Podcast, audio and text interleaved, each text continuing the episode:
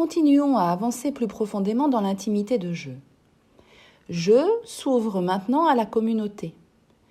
Il sort d'une forme d'égoïsme car il était jusqu'à maintenant orienté par son souci d'entretenir la continuité de sa lignée et de la zone connue dont il est issu. Maintenant, je entre dans une phase plus solidaire et coopérative avec l'autre. Je s'apprête à dépasser le stade de l'immaturité émotionnelle. La première étape que je va franchir pour acquérir cette maturité est la découverte de la bienveillance. La bienveillance correspond à la valeur puissante de la préservation et l'amélioration du bien-être des personnes avec lesquelles vous vous trouvez fréquemment en contact, mais également avec les autres, ceux que vous ne connaissez pas. Comment pouvez-vous souhaiter vivre en couple avec quelqu'un qui ne porte aucun intérêt au bien-être durable de ceux qui l'entourent? Il n'est pas question ici de faire du bien sporadiquement, par un petit plat bien préparé, un câlin ou un petit cadeau. Ceci n'est pas forcément de la bienveillance et peut-être tout simplement des gestes intéressés qui entrent dans le cadre d'une manipulation. Je a besoin de se sentir soutenu et de soutenir. Il a besoin de savoir qu'il peut être secouru, qu'il peut appeler à l'aide, qu'il sera entendu. C'est votre cas? Est-ce important pour vous l'entraide et le soutien? C'est ce que vous recevez aujourd'hui dans votre vie? Une vraie aide, une vraie présence, un vrai soutien?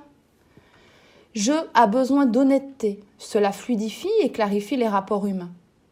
Êtes-vous profondément honnête au point d'être le dindon de la farce ou êtes-vous honnête tout en sachant vous faire respecter? L'indulgence, c'est la valeur qui rend la vie confortable.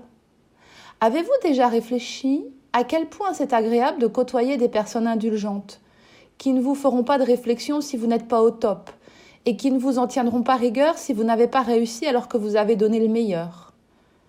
Celui qui n'a pas la valeur indulgence en lui est épuisant et stressant pour les autres, qui se sent obligé de toujours devoir se dépasser pour le satisfaire. Que de phrases blessantes évitées par l'indulgence. Vous avez le sens de la responsabilité si vous acceptez d'avoir une part de responsabilité dans chaque situation.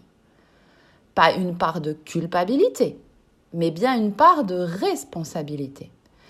C'est-à-dire que dans chaque situation, vous savez toujours avoir un petit quelque chose à faire pour améliorer les choses. À vous de trouver ce petit quelque chose. Avez-vous cela en vous? Sinon, c'est le moment d'essayer de le développer, car si cette valeur vous fait défaut, vous pourriez être dans une attitude d'éternelle victime, très fortement insupportable pour les autres et très éloigné de la bienveillance. La loyauté est le dévouement envers ses engagements pour une cause ou une personne, mais aussi envers soi. Et l'engagement est également à obéir aux règles de probité. Je dois expérimenter la loyauté pour se sentir bien. La plupart d'entre nous recherchons à nous entourer de gens ayant pour valeur la loyauté. Il est temps de regarder à travers vos actes et vos pensées où vous vous situez face à cette valeur, aussi bien vis-à-vis des autres que vis-à-vis de vous-même. Si la loyauté n'est pas une valeur élevée chez vous, je vous invite à y remédier si vous souhaitez accéder au bien-être des relations épanouies et harmonieuses avec les autres, mais avec vous-même. Dans l'amitié véritable, l'échange va dans les deux sens. Dans une amitié vraie, chacun respecte les limites de l'autre, son jardin secret, son intimité, ses choix de vie, ses goûts. Il existe une grande réciprocité.